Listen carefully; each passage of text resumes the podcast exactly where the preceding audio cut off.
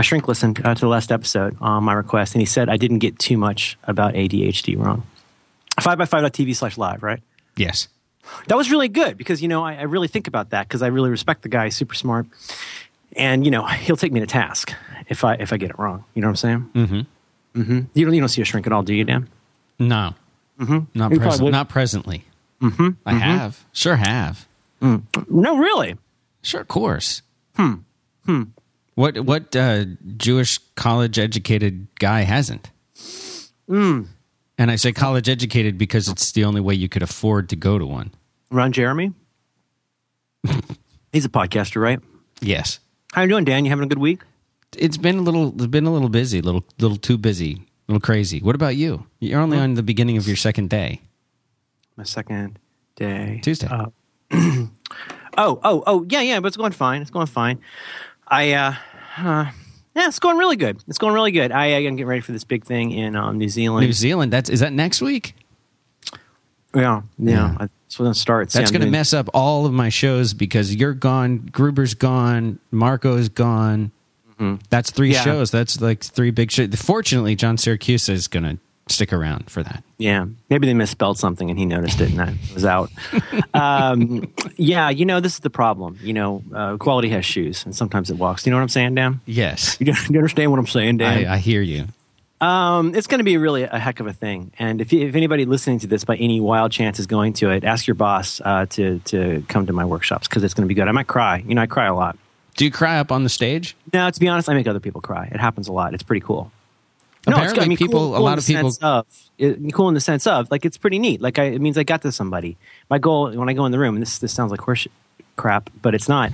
I um I, I'm not there to make everybody happy. I'm there to reach whoever like kind of has ears to hear whatever dumb thing I have, and it's actually kind of moving when it happens. And then a lot of times people just get mad at me because they thought I was going to talk about email, which is understandable.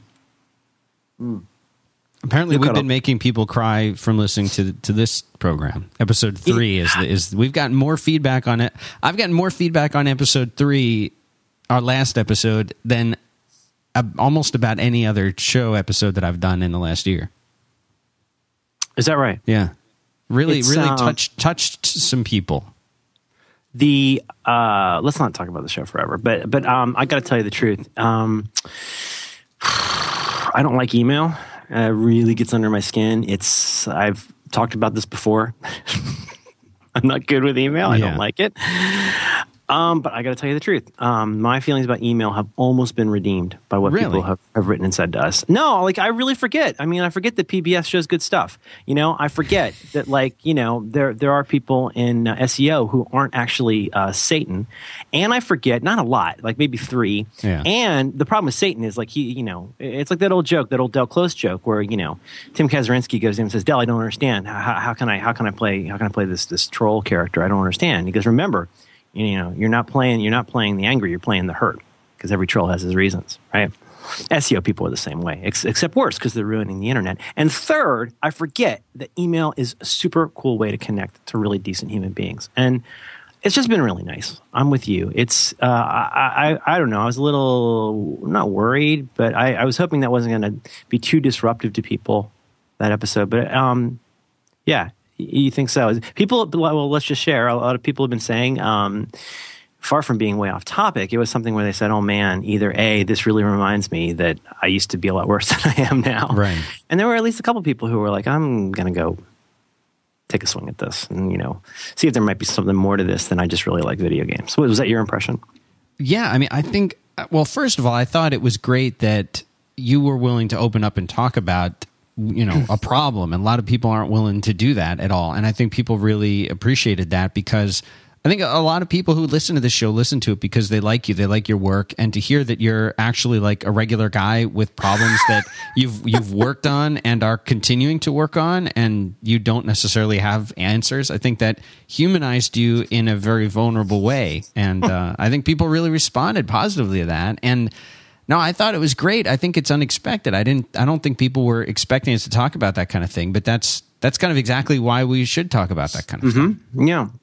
Are you familiar with the phrase "left-handed compliment"? Yes. Yeah. Just curious. I'm just curious. Well, no, it's just that, you know, given that you are that you've suffered so many, you've, you've really bounded back from so many setbacks with the fact that you're basically really stupid. The way that you've gotten above that and to understand something, a concept as simple as left-handed compliment, I think is a real credit to whoever who has helped you with that. Yeah. And I really mean that in the best possible way. That when I say that you are, are really just not very bright, the fact that you've risen above that, I think, is really inspiring to people. You know, especially people who are equally not. That's a left-handed compliment, Dan Benjamin. I figured. I, my- figured that's where you Did you get that? with it. I, I have to explain that sometimes mm-hmm. to Adam. I, I think my brand, at the heart of it, if I have a brand, is that, um, and I'm not persuaded that I necessarily do, is that I, I I'm not always honest, but I'm as always as honest as I can stand to be. To be honest. That's what I think. You know, gosh, I. But um, you know, it is hard. I'll tell you on the internet, it's hard to know always where the line is. But um, to follow up on, on your remark, which is completely understandable, but like you know, I opened it up. Well, it, it isn't a court of law. I think we should all have to kind of draw our own lines and say, well, this week this is exactly what I'm comfortable talking about. You know, um, I don't want to be a professional train wreck. I hope I managed to ship good stuff in addition to just being you know disheveled. But um, that's what's interesting. And I think Dan, you're probably heading toward this weird territory, the same kind of territory that a lot of us and our friends are are, are increasingly heading toward, which is, uh, yeah, people may know you from this one thing, but they might not know you from that other thing. Yeah. And, and and again, I'm not talking about like just fake web celebrities. I'm talking about like somebody may know you, in my case, just as a jerk on Twitter, but maybe not as this guy who occasionally does kind of cool stuff and nice things for people, which is that's okay. That, that's just how it is, right? Or somebody may know you just from your Facebook page, right, and not from the fact that you like wrote a book, or that like you uh, volunteer at this charity without ever telling anybody. It's that's in some ways gets to the nature of why things like email are hard. Is as I've said, it's like just just a pebble, right? There's so many ways in which we don't know what anybody's load is or what anybody's concerns are on a given day. And so back to the CBT idea, I think we often tend to just guess people's motivations. We guess people's workload. We guess what people make for a living. I mean, we all do this, but we really have no idea. No idea. You know? So Do you anyway, think it's yeah. hard to overcome that kind of initial? You know, like, oh, will you always be the guy that talks into his wallet guy to some people? Do you think?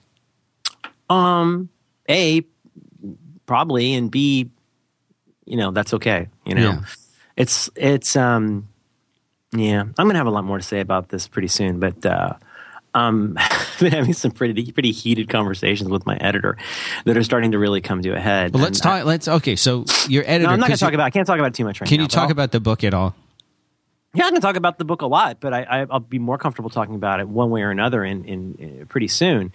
Um, We can wait. We'll save it. Shelve it. No, no, but I just mean it in the sense. Uh, why am I saying this? Because um, kind of back to that idea of everybody's got their reasons, but but a slightly different twist. I, I really, I really think. I don't know. This may or may not bring everything together. I think we need to be super clear about what we have the power to change in other in other people. I, that's a theme that has certainly come up numerous times uh, in our visits here. And uh, gosh, I just think there's not many things you could do to improve your life that are more important than having a really clear idea of what you can change. Um, you know, again, when we say stuff like, "Oh, I have problems with email. I got to change this. I got to change that," what you're really saying is, like I say, a you're you've broken deals with yourself that you're mad about a lot of times, and b your theory or your plan or your guru diagram will work great as long as you can. As only only one thing really needs to happen for for this to work out, right? Whatever your system is, and that's that everybody else in the world does it too and agrees that you're better at it. And and then every system will work. Every system will work if you could change five billion people which is a little out of scope for most of us.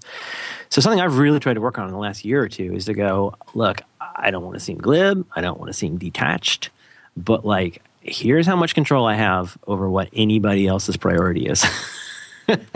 and that is like uh, this little clipping of a fingernail. That's how much Yeah. control I've got. I really you know, you think about how much time we spend in life beating our head against a wall because we can't browbeat somebody into agreeing with us about something, or because we because we spend all of our life guessing what somebody wants from us. Think Right. about how many relationships. You know, I have a a really good pal who's going to have uh, with is having a very kind of intentional child with somebody. They're not going to get married. They're not going to live together. They're basically like divorced people without ever having been married. It's just that they'll have a kid. And what they have had to go through to communicate with each other is just inspiring. You know, um, people like me, we can go out and get married and have a kid, and we never talk about anything because we sleep in the same bed, right? There's all this stuff you just assume.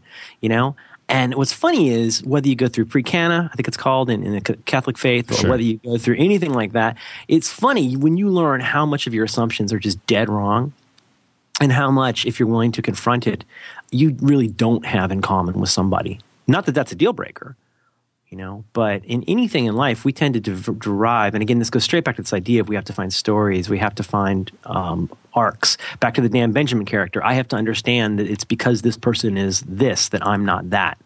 Which is completely mental if you think about it for half a second. I, you know, Dan Benjamin's, well, of course, Dan Benjamin has good podcasts. He has a popular podcast network.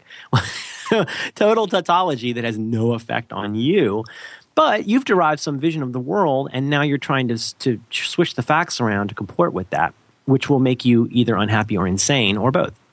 Right? So for me, it's becoming really important that I try to divorce, that I try and untangle anytime I get into a situation I'm not happy about. I, I really try to untangle A, my assumptions, but B, also the things that I really don't have that control over. You know, what is really negotiable and not negotiable for me? What am I blaming on other people? Uh, I'm not great at that, but you know, sure, you may think you may think I'm just just the dick from Twitter, or you may think I'm just the like. You know what? I'm just glad. That's really cool that you know who I am. Like, even if I piss you off, that's really nice. Uh, that's an influence. You know, I'd like it if you instead took it as an aggregate. If you found it interesting enough to go, oh, gosh, I wonder how a phone guy kind of connects to the issues of how we communicate with each other, or isn't it interesting how often you look nice today is about being embarrassed about your past right? I'm not asking, not saying you got to go out and like study my freaking oeuvre, but like there is more to it than any one aspect that you want to just fit to the story. It's true for email. I discovered that last week with email, right? I'm really hard on email because most email's crap. But then all these really nice people wrote, and I was like, man, I'm a jerk about email. I forget how great it is. And I just keep assuming that people are, are eh, to my own point, being dumb. You know, do you do that, Dan? You catch yourself? You catch yourself being needy? You catch yourself uh, worrying about what other people got? You know, I think it's it's important to identify when you are feeling that way. Sure. I mean, everybody, I think it's a natural thing to compare yourself to other people to to to make judgments and catch yourself making those judgments is is the distinction. When you when you see, oh, I was just doing that.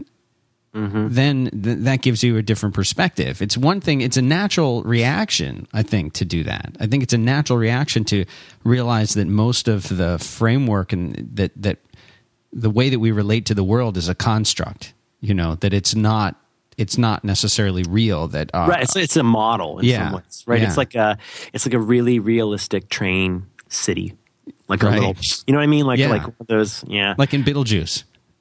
Yeah i mean that that's a really that's a pretty instructive metaphor uh, the, the comparing oneself to other people thing is so interesting um at some point later today um mike brown from Webstock uh, interviewed me. Um, we talked for like an hour yesterday, and he interviewed me, and we talked. And of course, as usual, I talk too much.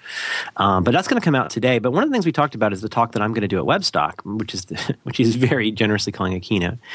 Um, and it's about fear. And it's to, to your point. I, I think what's so interesting about a lot of these things that start out feeling like a bad and negative only kind of thing that we want to run away from. We got to run away from fear. We got to run away from anxiety. We got to beat down procrastination. We got to do all this stuff to like try and master our, our mind and be like this uber uber mensch. But what's interesting about fear to me is how much, if I'm really honest with myself, it becomes something I need to balance because I think fear. And when I say fear, the reason I, I'm sorry, my allergies are freaking out. It's Um, okay. Oh, hey, hang on one second. I better. I better.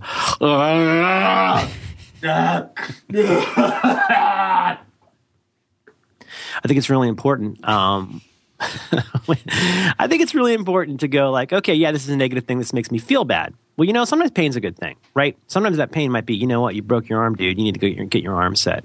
No, I just need to like make the pain go away.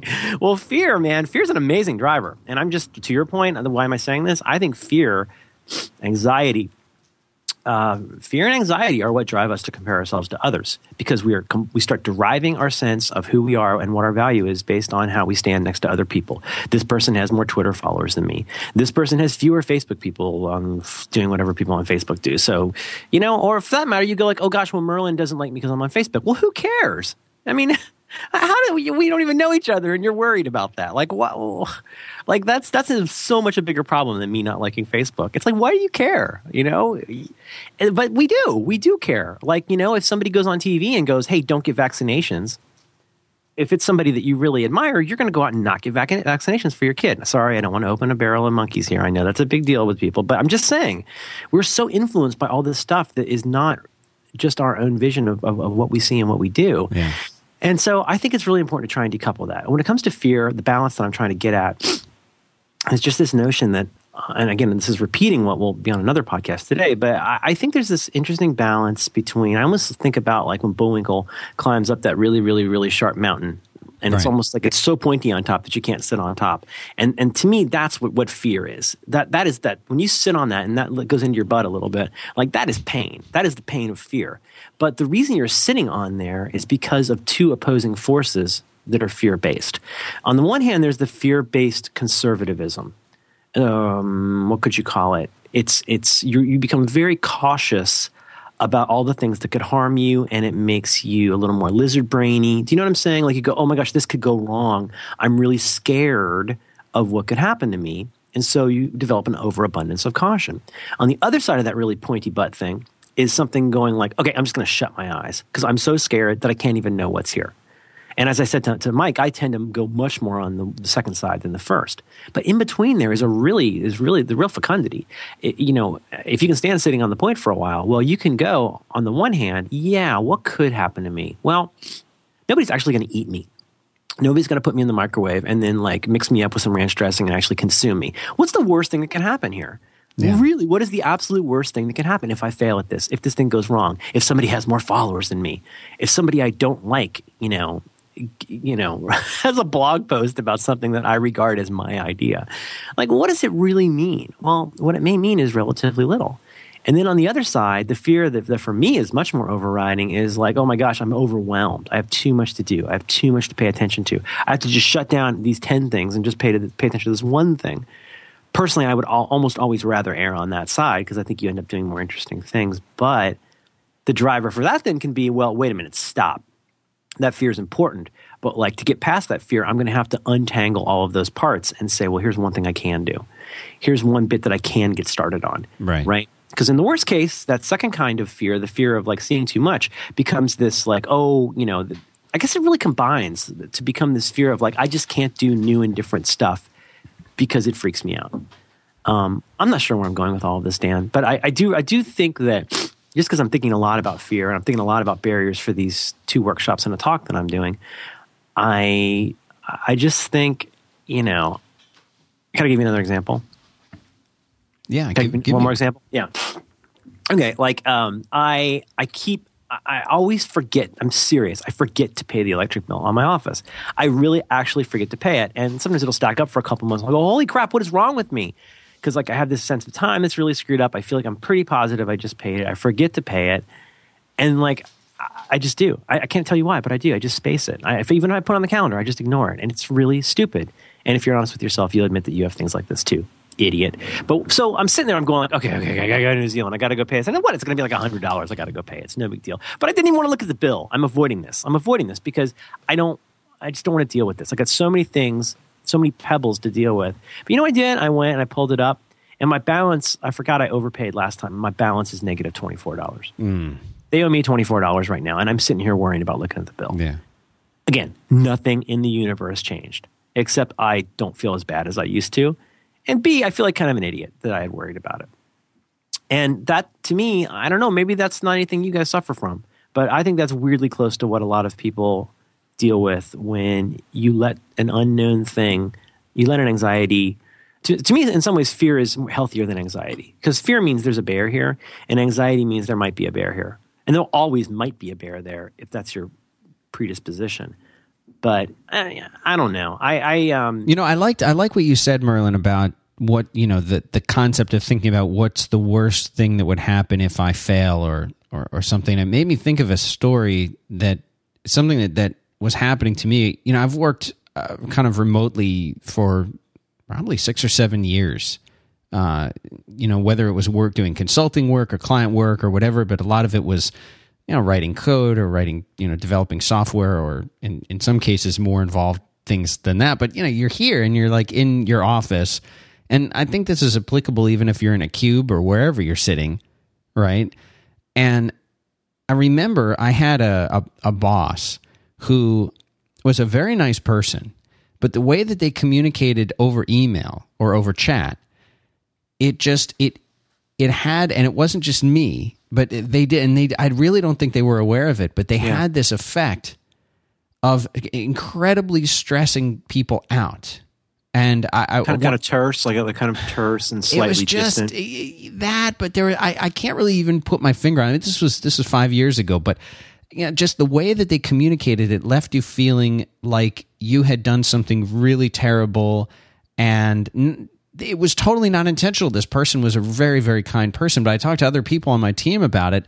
And one girl was having like heart palps when she would get emails from him. I'm, ser- I'm serious. It was really, it was awful. Yeah, it was That's so really bad. And he he really really didn't mean this. He really didn't mean it this way, and uh, didn't know about it. But I just remember finally at one point, I I remembered thinking to myself, you know, why why am I getting so str- like literally? I'd wake up in the morning and I would like go to the computer with just this deep sense of just dread in this pit in my stomach, like. God, I, I, I, I don't even want to look at email. I don't even want to see. I don't even want to turn the computer on. God, you're gonna make me cry now. I mean, So, that's- uh, so I can't even tell you how much that's my life. Like, well, here's what I right realized there. though. Well, here's what I realized. Here's what I realized. I said, you know what? What's actually happening right now? What's actually happening? Not not between me and this guy, but like if if if I was a, an alien that could see through the roof and look down at what's actually happening. Well, you know, there's a guy sitting in a room right now, and nothing's actually happening. He's healthy enough. You know, he's got a he's got a wife. There's some money in in the bank. The house is secure. You know, nothing. There's nothing bad actually happening. Nothing's happening. I'm just sitting here like looking at a screen. And when I kind of realized that, it helped me get the perspective enough to kind of laugh at the situation and say, you know what? And at the end of the day, this, this deadline, yeah, maybe there's a deadline. Maybe I need to, to get this feature done, whatever. But at the end of the day, like I'm a guy in a room reading some text on a screen. That's that's what's actually happening right now. Nothing, nothing of consequence. And it, it actually gave me that realization and repeating that a lot to myself gave me that perspective, you know, to say I'm I'm not nothing bad is happening. It was like a breakthrough for me to realize that. It, it it is, and it's another one that's such a terrific story, and it's exactly what most of us just completely forget to do. I mean, let's be honest. Nobody ever, nobody today, nobody wants to be Pollyanna. Nobody wants to sit around and go, "Well, I'm just whistling past the graveyard. Everything's fine." But but it is it is Right, kind of funny. It is kind of funny how seldom.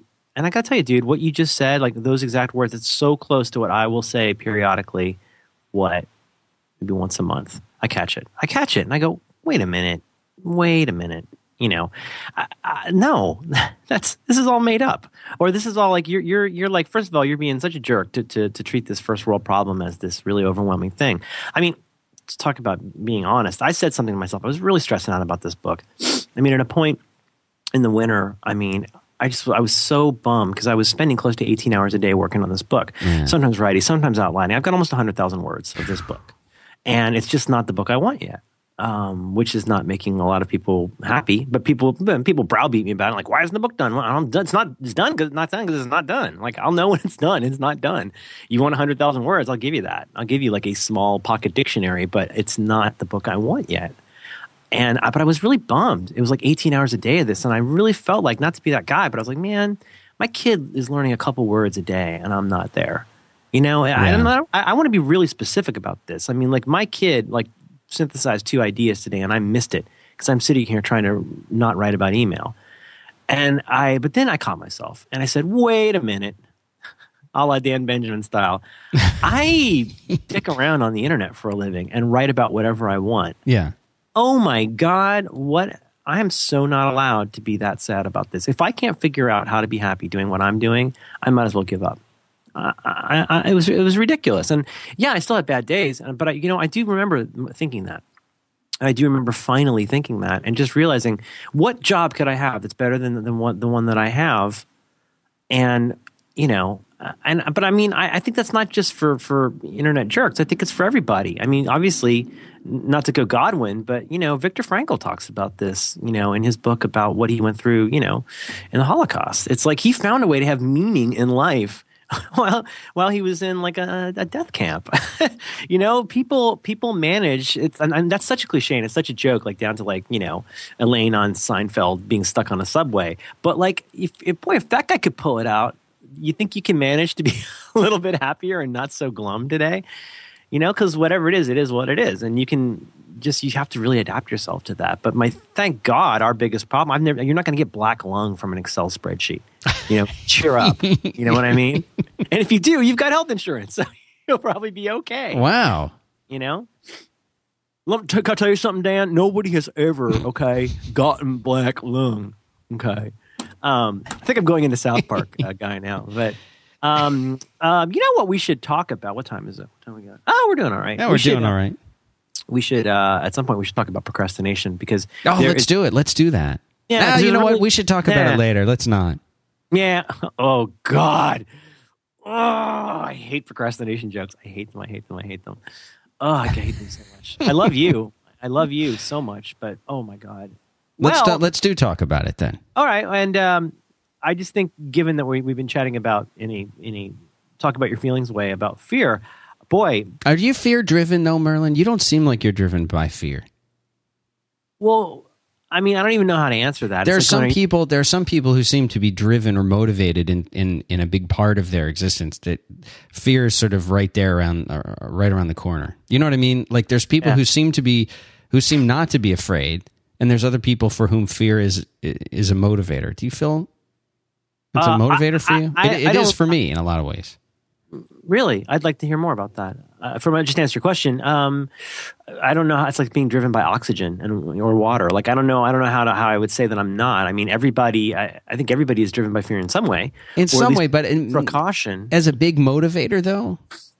Like I, know, I know plenty of people. My wife is as, one as in of them. I better, as in I better go do this thing, or kind of driven. Yeah, like there there's the mindset that fear fear to an extreme becomes sort of the OCD thing where it well if I don't check every single window before I go to bed then my the people I love will be afflicted with a horrible disease kind of fear. You know what I mean? That that's sort of the yeah. fear driven mentality gone crazy. And there I think are a lot of people who don't who don't have that. My wife isn't. I mean, of course, you know, y- yes, it's possible to scare anybody or ev- everybody in a way. Yeah, they, they're afraid of being, you know, uh, in, in, you know in the middle of the flatland when there's a, a, thunderstorm coming. Kind of fear. I'm not talking about that. I'm talking about I'm talking about people who seem to be fear minded or driven by fear, at least at their core. My wife isn't, for example. I'm not saying she's fearless. I'm saying that's that's not one of her central core emotions necessarily. And I think everybody's a little different. I'm just curious. Uh, do you do you right. feel that you are motivated in in some way, in a bigger way than by fear, maybe? Um, I will try. I think it's a really interesting question that I'll try to I'll try to answer. Honestly, I, am not. It's it's hard to answer something like that totally honestly because I mean, it, no matter what I say, it'll sound like I'm probably being untruthful. But I'll tell you what I think. I think um, back to that Don Murray idea of, or any really any good writing person has talked about how ideas percolate, and then suddenly it's like, you know, I've always thought that like as far as like getting married, for example, yeah, the external pressure to get married is such a terrible idea. And when you're from the South, you just face that every day. You face all of this, like, why haven't you accepted the level of obligation that I'm unhappy with yet? That's that's you're facing that all the time in the South. With all respect, I mean, I was constantly getting like, when are you gonna get a girlfriend? Uh-huh. I mean, I, when are you gonna get married? I got married. Or no, like, when, when are you gonna get engaged? I got engaged. You gonna get married? I got married. Okay, when are you gonna have a kid? I'm gonna have another kid. When are you gonna like? When are you? Why are you still happy? Is what they really mean in some ways. And and so now today, when people go like, oh, you just have the one kid and I go, oh, yeah, I've, really, I've, I've, got just the one. So far, you know, that 21 years of 100% obligation to keeping another person alive and healthy has been pretty, pretty satisfying. You know, I guess we could probably, you know what? We, I wasn't going to have another, but now that somebody at a party was kind of a dick, I think I'm going to go have a few more kids. Thank God. Kind of get you another Mai Tai, idiot. You know, no, I mean, like for me, like I think I, I really believe that you have to, in some ways, trust your instincts, even if they're dumb, bad instincts. I mean, they're there for a reason they, you should at least, as with procrastination, which we should round about, round back, round back to. I think it's your brain trying to tell you something. I really, really, really, really do. Um, and so for me, I'll say this: I will say at a day to day level, and this is probably just because I'm not a very productive, smart person, and I take on too much. I think on a day to day level, yes, I am in, on some level driven by fear. Both both sides of the mountain. Good title. I, I think on the one hand, uh, wait a minute, what, both sides of the mountain. Other side of the mountain. That's the lady uh, who's quadriplegic that drew with her mouth. Okay, both sides of the mountain. I think that's good for this title. Okay. Uh, on the one hand, yeah, I am driven by fear on a day to day level of going like, oh my gosh, if I don't do this thing, if I don't go pay my electric bill, they're going to shut my power off. Or, oh my God, I just can't even look at this email right now, right? But I think, I hope on a much higher level, I'm not driven by fear. Like personally, and I've had to tell my editor about this. Boy, she sure is coming up a lot, isn't she? I've had to tell her, look, I am not driven. I am not driven by stuff that matters to me, I'm not driven by fear, and I'm never driven by negative feelings. Like you will never inspire me to do anything except shut down and dislike you if you try to like give like me guilt pressure. somebody in, in, into something. Guilt, Yeah. passive aggression. Uh, To tell you the truth, there is maybe I'm a sociopath, but that's just drop bits for me. Totally drop bits. I have I have no place in my life for that, and maybe that makes me crazy, or maybe that makes me a jerk. But as soon as somebody tries to do something passive aggressive with me, we're done. It's the bozo bit for me. And so, you know, the thing is, what you can say is sure, you can tell me constructive things. You could tell me extremely specific, painful things about me that are honest. But to just go like, well, to, to kind of uh, intimate that I have missed an expectation that you had and therefore I should feel bad about it. Well, you better have a practical component for how I can fix that, or you better apologize for, for saying doing something like Yeah. that because that's wrong. That's really wrong. So on a high level, no. I'm the high levels where I'm like, man, I'll, I'll jump out of a plane if I think it's going to make something cool. Then the hard part is if I jump out of too many planes, I overcommit. And does that does that ring a bell at all? Like, did you sit? How much did you deliberate before you started five by five? You, you're a pretty cautious guy. You probably not cautious, but I mean, you're you don't just jump into stuff. You think about, can I execute this? Yeah. Oh, yeah.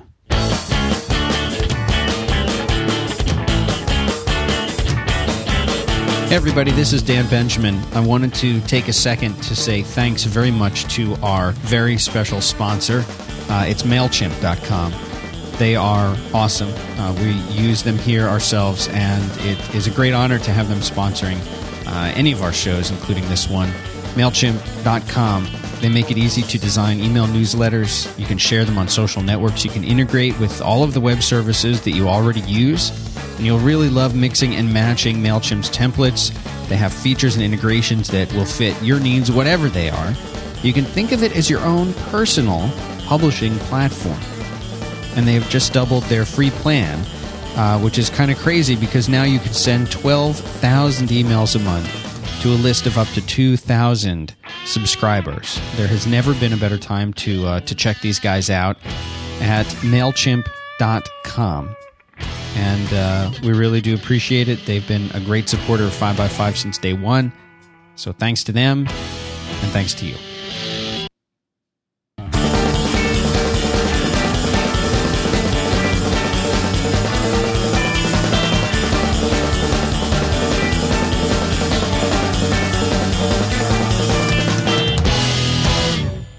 Much did you think about that? Like, obviously, in working with your CMS, Yeah. you know, you built a tremendous scale into that. Clearly, how much did you think about this before you jumped in? Oh, a lot. I mean, it's uh, probably six months started thinking about it. Three months actually, like spending most of my time, do you know, thinking about it, kind of thing. A long time, Mm-hmm. long time. Not, I mean, it, you know, it was not. A, it was not a an impulse decision by any stretch of the imagination. But I, I almost, I do almost nothing uh, without a lot of uh, thinking about it, it with, with some exceptions. I mean, when it comes to making decisions, when it comes to deciding to actually do something, that used to be a really, really tough, really tough thing for me. I was very indecisive, and now I- Really? oh Is that yeah, right? horrible. Before before I had a, a meditation practice, um, you know, it, that was very difficult for me. But one of the one of the big benefits of meditation for me is it's it, it became much more easy for me to connect with gosh i i this is such a loaded word uh, but uh, connect with some kind of an internal wisdom so that decision making and the decision making process and knowing having having a connection to that sense of knowing when you you feel that yes this is this is good or this is not good or I'll do this or I won't do this and uh, being able to do it, it became much uh, easier for me. It was much easier for me to connect to to that. I'm So- very I'm very intrigued by that. Yeah. Huh. Huh. Well, you know, I, I guess I get that from you, especially you were so, um, you know, so receptive and kind to, to agreeing to do this show on ridiculously short notice. Yeah, you really had to twist my arm to do, to get me to do a show with well, you. I, I say this a lot, and boy, this is another one of those things where you either see it or you don't. But uh, I, you know, I've got to get this quote right. I don't want to make my clicky keyboard go, but that thing about Edison, you know, and uh, opportunity wearing workman's clothes. I, you know, I, I think well, some, one thing I say to people, I, I, there are a couple questions I like to ask people who are interested in the kind of work that I do. That I usually reserve this just for the for the super users, but there are certain questions I like to ask people to kind of catch them off guard and get them really thinking about what's really going on. And one of them is, um, um, how would you know the right pitch came to you today? Like if you think about your life as one big at bat, Yeah. don't worry about you know strikes and and uh, sports metaphors. But seriously, how would you know a good pitch today? Would you know? How would you know whether something was worth doing today? Because if you really, really, really, really think about that, in my opinion, that's a super loaded question because there are so many dependencies associated with answering that question that it really kind of forces you to think about quote unquote priorities.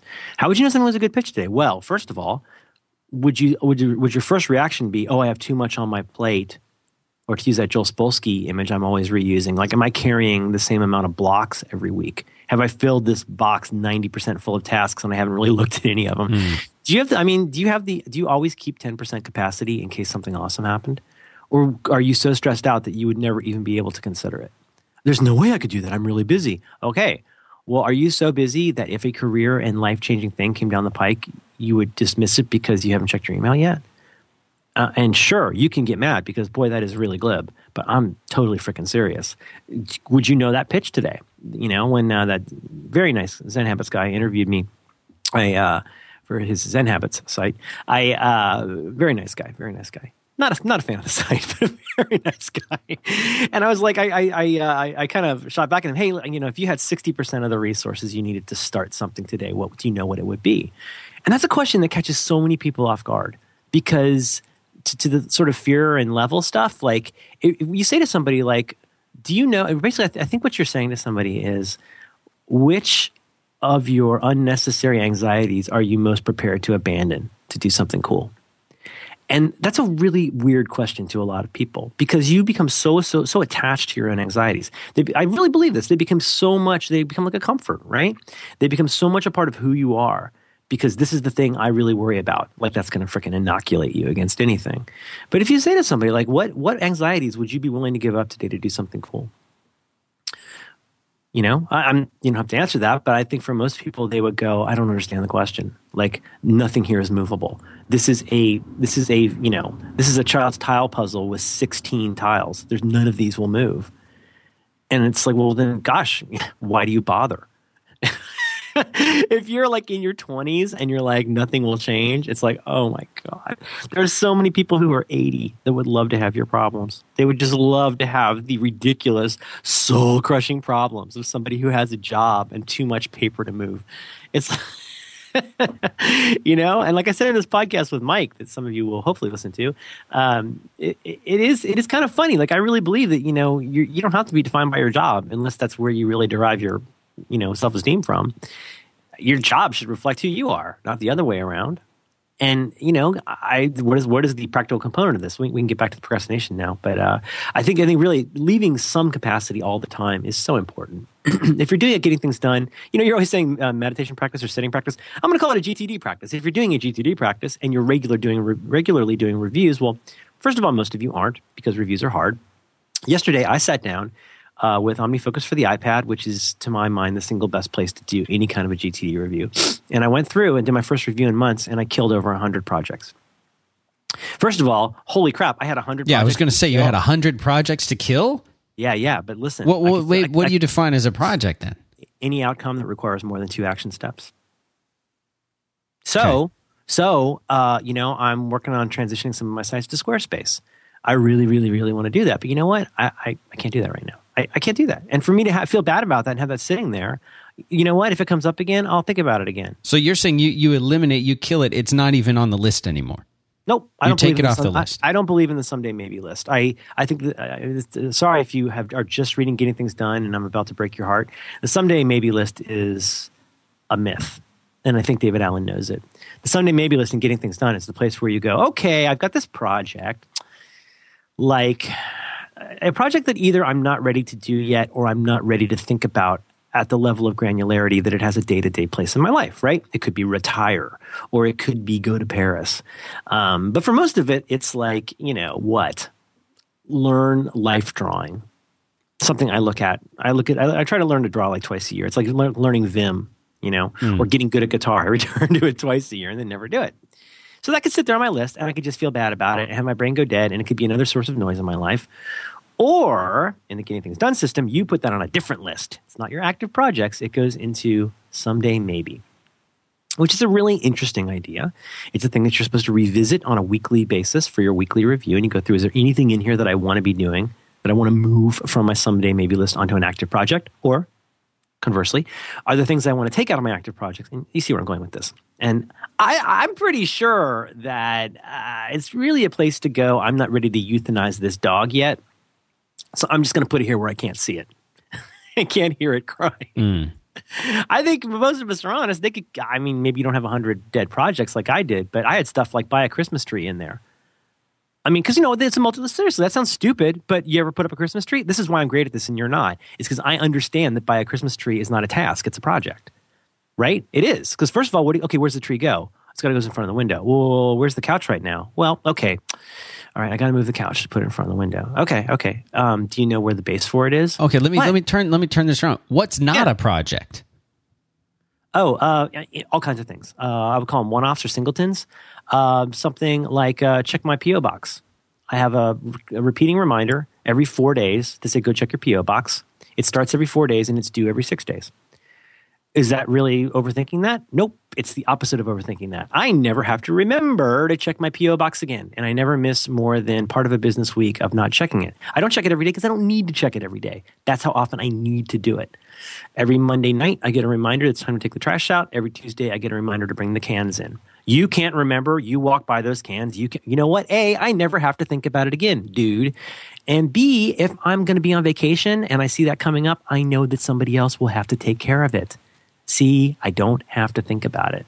That's what OmniFocus or anything you use. It could be things, it could be anything. That's what that list is for. It's for stuff that you don't have to think about. So I can clear off my desk and do my real work. But the Christmas tree thing, I just want to be clear.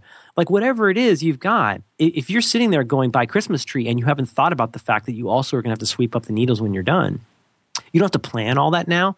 But if you, one reason we procrastinate, you like that segue? One reason we procrastinate is we haven't really thought through those dependencies, right? So think about something that's been sitting on your list, especially, ready? A high priority task. Uh, uh, message to uh, to Jim. Please put lots of uh, plate reverb on that. Um, right? So you've got something on your list. You're going, oh, I got to make this higher priority. If only there was a redder red. CC0000 is just not cutting it for me. This has to be brighter and bolder and bigger. And my first of all, I would say, well, first of all, have you realized that you're never going to do that? Because I can, I can already tell you, you're never going to do that. Otherwise, you would have done it, right? But let's say, okay, fine, you're going to live the lie and act like you are going to do that. Fine. Well, ask yourself, why isn't it done already? To, to again, to paraphrase David Allen, if I had only one thing to do in the entire world right now, and it was this, what's the first thing I would do? You should be able to do that for every project you have on your list. You really should. I know we're getting into the granular stuff that some of you love and some of you hate, but this is real world stuff. If there's anything on your list that in your list, and you know what I mean by a list of projects. Let's say you've got five projects. Let's say you've got one project. If there's not a next physical action that you could do on there, or if you're not waiting on a dependency from somebody else, it probably shouldn't be sitting there. You probably shouldn't see it you know, again, if no matter how much you want to mow your lawn, it could be your highest priority. Maybe you're about to get a fine from the homeowners association. If you're a, on a plane when it's most high priori- priority for you to cut your lawn, you're SOL. You're going to have to figure out something else. So in this instance, this is pure just canonical GTD we're talking about here. But as far as beating procrastination, um, if you're not ready to get to the stuff about yes, first care, and if you're not ready to get to the stuff of am I ever going to do this, I think you should do that. But if you're not ready for that, fine let's look at some more tactical stuff. One of them is have you have you figured out is there a blocking dependency task to this? So in other words, first of all, have I broken this down? Is this really a task or a project? And and again, all credit to getting things done. Copyright David Co. 2001. Uh, um, this is canonical GTD. So I, there's this thing that's not getting accomplished here. Okay, why? Well, I'm not sure why. I got a lot to do. Okay, okay. Let's say you got all the time in the world. You got all, nothing else to do. What do you do first on this? Well, I need to. Um, I need to. Uh, real world example. My my my wife uh, wants to have a desk in our office, and I've been meaning to do it for a long time. So you have a task called setup desk, and it sits there for months and months and months. Now, so you bring in Merlin, and Merlin goes, "Okay, so why isn't the desk up here yet?" Well, I got a lot to do. Oh, okay. Well, first of all, where are you going to put the desk? I don't know. I guess somewhere up here. Okay. Well, how are you going to get the desk up here? Well, I don't know. I'd have to, I guess, disassemble it. Okay. Is does it need to be in an electric outlet? Um, I have a lot to do. Okay, well, you're going to always have a lot to do unless you think all the way through and imagine the physical actions. Can I give you my list? Okay, project, set up desk for Madeline. Number one, go downstairs, figure out how to, I, where I'm going to put the books that are currently on the table. Move those books. Disassemble it. Ah, I can't disassemble. Where's the screwdriver? Bring down screwdriver. Save a trip. Right?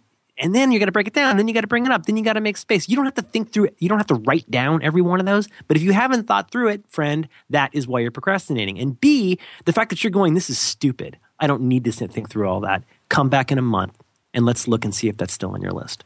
Because I'll bet you it will still be on there.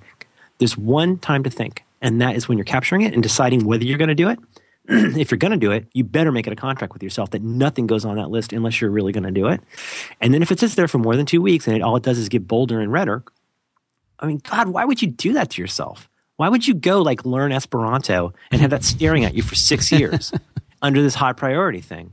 Well, you're you're doing nothing but creating noise. This is a total bad apple phenomenon. As soon as you let in some tasks that you know you're never going to do, you might as well piss on your entire task list. It's pure noise at that point. To me, that's that's a sacred tabernacle. Nothing goes in there that I'm not going to do, and it doesn't have a next action. And even with that, I am pretty good at this. Mm-hmm. I killed 100 projects yesterday, and it's not going to be a problem. So, yeah, now what I've got in there is like 11 things I need to do that I will do. And I'm not going to sit there and worry about is Christmas tree sitting there staring at me? You know? Boy, you know, if I'm a guru, I should be great at this, shouldn't I? Well, I'm not great at this, but I know I'm not great at it. And the fact that I know I'm not great at it gives me the courage to just go fix it when it's broken. I don't have a brand to maintain. I don't have a rep to live up to. I'm allowed to be broken because we're all broken. I just do it professionally and I'm good at it. And that means that I always have permission to acknowledge that I suck at something. And I really hope you've got that in your job too, because it's pretty nice. Don't you like that, Dan? Don't you like being able to say how much you suck? You know, but I think people are scared of that. I get back Yeah. to the fear thing. I think people Sure. are, are, are afraid to, you know, it, it's well, it's one thing for Merlin to say that, but oh, why do you do this? Why are you that guy? I'm, Don't I'm just saying, I'm saying, no, listen to me, listen to me. People are thinking this. People are, you thinking. I this. think you're Dan Benjamin. I think you're thinking that. Are you thinking that? No. Or are they think? No. All right. Okay. Well, so so let's let's let's let's do that. We got uh, just fi- probably five minutes before we need to start wrapping up. Sure. What? Okay. Let's let's let's let's try and settle this once and for all. again this is this proves my well, point that you're not fe- you're not really fear motivated because i think there's a lot of people who are who are fear who have the fear who Well- don't want to who don't want to fail are afraid they're afraid to take that thing off the But Dan, list that's like that's like saying I don't understand. I keep taking all these laxatives, but I keep pooping. What is going on?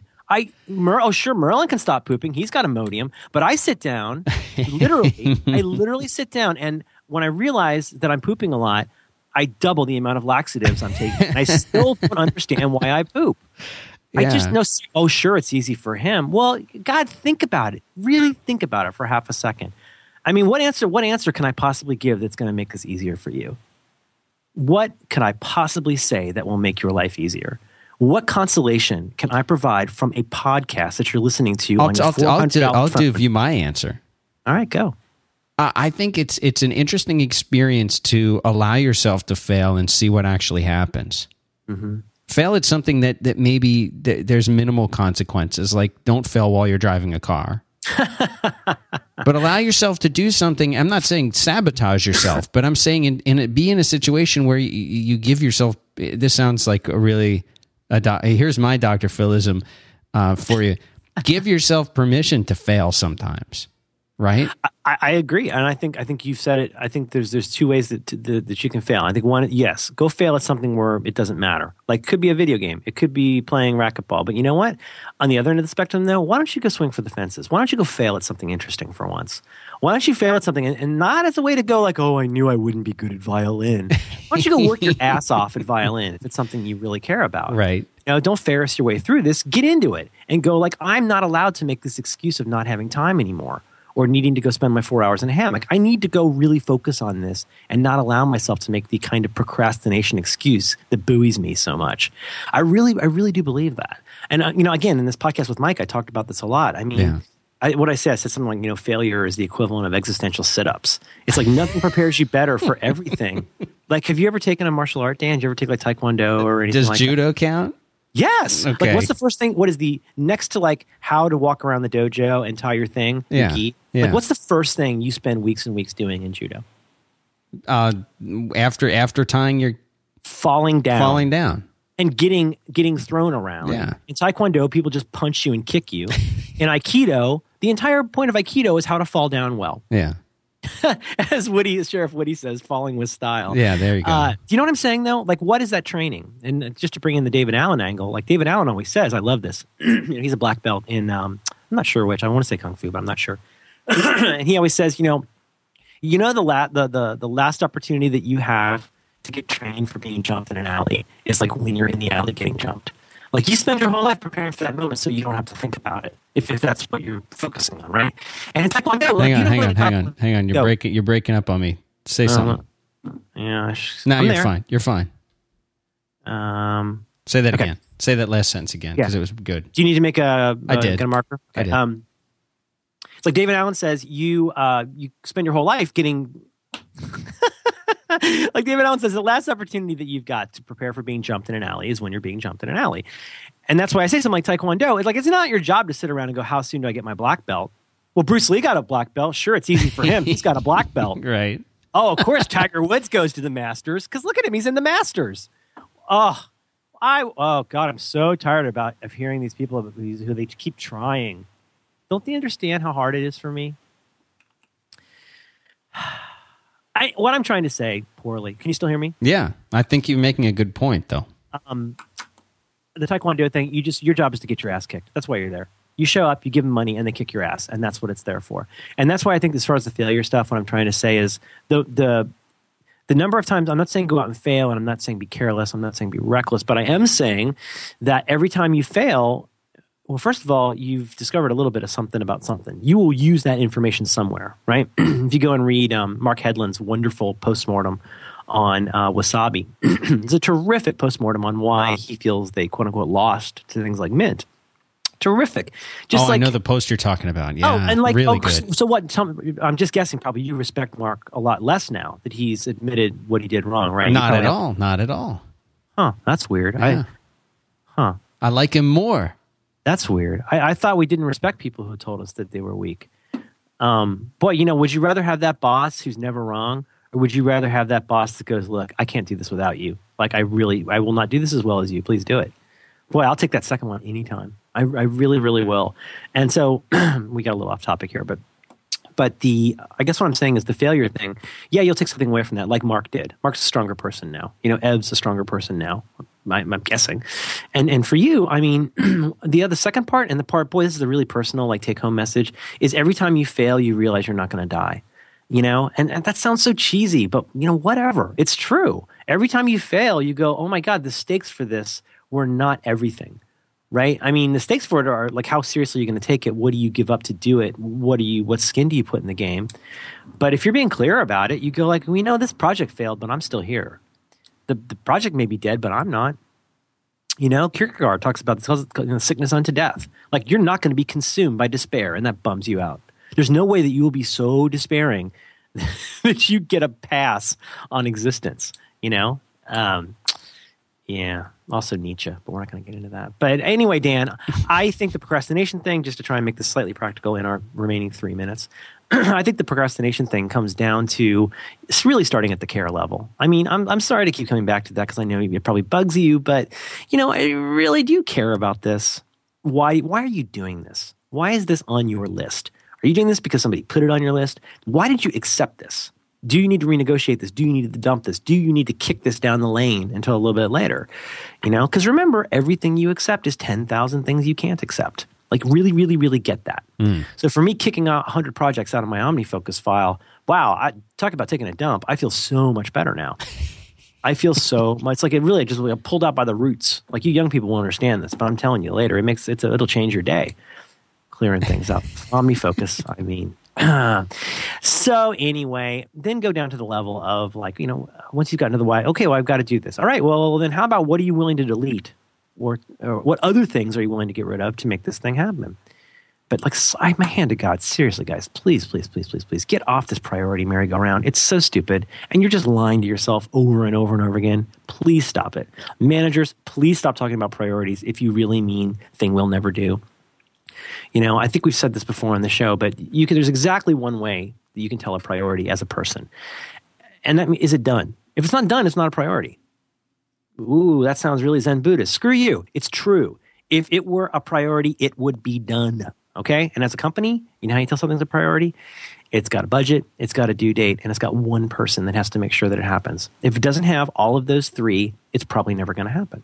And if you've ever had a project that didn't ship, ask yourself was there one person responsible for it, a deadline, and a, and a, de- um, and a, a budget, a person, and a deadline? Because that, that's why almost everything fails. It's because we sit around talking about something like it's real and it's not real. There's no skin in the game and there's no sacrifice. If you have not sacrificed for anything, then it's not really something you care about. It's just a thing. And so, you know, yeah, sure, you can keep bringing up procrastination, or you can just man up and go, like, the reason I'm procrastinating is I'm doing a bunch of crap I don't care about. And I don't have the stones to drop the stuff that doesn't matter and focus on the stuff that really does. Which brings you back to what? First, care. You always end up back at that space until you figure this stuff out. You always end up there. No matter how much you think it's about notebooks and pens, guys, you're going to have to go back to why is this allowed to have my attention instead of other things. Over. Yeah, I think I think it is. Uh, well, no, we're two minutes under. I just want to say I'm done ranting. yeah, it's hard. You know, it's hard. This whole life thing, man. There's a lot. There's a lot of moving parts. Well, but you only have the one kid. Yeah, you know, it's maybe I should adopt. You know what? Maybe I should do some kind of Daktari thing where I bring in some sick animals. You know, um, maybe I should maybe I should go maybe I should get a put my hair in a bun and go live with chimps or something. You yeah. know. No, wait, I get that confused. There's Jane Goodall and there's uh, uh no Jane Smiley's an uh, an author, right? who is it? Who are who are the who are the Jane Goodall ladies? lived with the chimps for many years. Who's the one who was killed by poachers? Oh, the uh, the one they did the Gorillas in the Mist about. Oh, Sigourney Weaver. Sigourney right. Weaver, but she didn't. It wasn't actually Sigourney Weaver. She was just playing the woman. Uh, well, I don't think that's accurate. I don't think that's accurate. You think she, huh? She was actually the gorilla woman. Now, because one Nost- was gorillas, one was chimps. Now, who's Nostromo? Is that the character from? Hang on a minute. Let me get this right. So, so who narrated the English version of Planet Earth? It wasn't Sigourney Weaver. Who was that? Of Planet Earth? No, Sigourney Weaver was. She was the computer in WALL-E. Oh, right, right. That's right, what you're right. thinking of. Okay, I got it. And so it's John Ratzenberger that's been in every Pixar movie, right? Yep. Does that include the lamp? That's he's not in the lamp movie though, right? Is he the squeaky sound in the lamp? No, movie? no, he wasn't. But that that one doesn't count. He was just in. He was Ham. Yeah, no, I know Evil Doctor Porkchop. That's Mister Evil. You know what? You know what? If it was Lucas running that outfit, he would go back and redo the Lamp movie, and yeah. he would he, he, would put in Jar Jar Binks and John Ratzenberger. Yeah. I, I think that's what he would do. Say, "Yeah, come here, kid." Yeah, and then he'd give him a funny name. His name would be Lampley Lampington or something like that. okay, time to button it up. Yeah, I think we're done. Yeah, I did too. that wasn't too bad, huh? No, it wasn't wasn't too bad. And uh, we we should mention though that uh, if we're gonna you're gonna be gone next week, so we may record another one this week, but we won't release it till next week, right? If we record one. Yeah, we need to record two more, my friend. Two more. Think about it. Do the math. Look it up. I'm doing See, this is why I kept right saying now. that. God damn it, Dan Benjamin. Why This do is we why need I two? kept- Wait a minute. Why do we need two more? What's today? I'm out of town for Tuesday. Mm-hmm. And you're out of town next week. You mean you're out of town the week after that? yeah. Man, That's why, I kept, saying- that's why I kept saying we need to we need to diary this. We got to get this on the calendar. That's why I kept saying that. All right. I don't use calendars. My, wife. I My, have. uh, my I bro- should. I take that back. I My brother-in-law's back. a lawyer. He's a lawyer, and I learned that term from him. He says, "Let's diary that." I love saying that. It's so douchey. You know what? Could we diary this? Do you want to know how my calendars work? I have a calendar. It's in the Does your in- calendar have a sitting practice? my calendar's in on the wall in the kitchen next to the refrigerator and my wife had been writing things on there for several years and I told she's like didn't didn't you see didn't know? You didn't you, didn't see that I've been writing all the appointments cuz she'd be like well you know you have a dentist appointment tomorrow and you can't I'm like what do you mean a dentist appointment tomorrow? I don't know about that. And she's like I That wrote it on wrote it on the calendar. So finally I said you need to write it in big red block printing. And she ever since she started doing that I actually now I know when things are going to happen Oh God, that's good, Dan. That is so Charlie Kaufman. I'm imagining a Charlie Kaufman. it's probably like now, that yeah where there are two different calendars that people are keeping about their life, and no one, neither of them keep assuming that somebody's looking at their calendar instead of their, their own calendar, yeah their other calendar. Oh my God, that's you're welcome, Charlie Kaufman, who I'm sure is a huge fan of the show. yeah Oh, that's funny, Dan. Now we use the uh, we use the Google Calendar, and uh, I uh, I said to my wife, I said I told my lady we got to go, we got to button this up. But I've told my lady, like, look, seriously, if it matters, it has to go on the calendar because I cannot keep that in my brain. I'm done trying to keep that in my brain. And if it's on my calendar, it happens. I've said that to you before, Dan Benjamin. I'm here, right, aren't I? So we will we will we will do two more this week. Can do another one now? I can't, I Oh. wish I could. I can't do one right now. Can I do it by myself with just the chat room? You guys into it? I I pulled up IRC for the first time in like ten years. Did That's you? me. I'm hot dogs, ladies. Unless somebody's impersonating me. Hi guys. Let me see. Um, I should say hello. How do you say? Uh, how do you say that in uh, Ben Hex? Ah, and then I'll say that's not funny. Sorry. All right. Chat room. Boom. All right. Um, Dan. Yes, I, always, I, I, I love seeing you on my calendar. It just makes me happy. we'll record. We'll we'll we'll reconvene and we will record two more this week. I compression, Dan, compression. I got a couple days. We got a co- compression. I'm just we'll do saying. it. We'll do Cut it. this. All right, y'all done? Yes. I love you.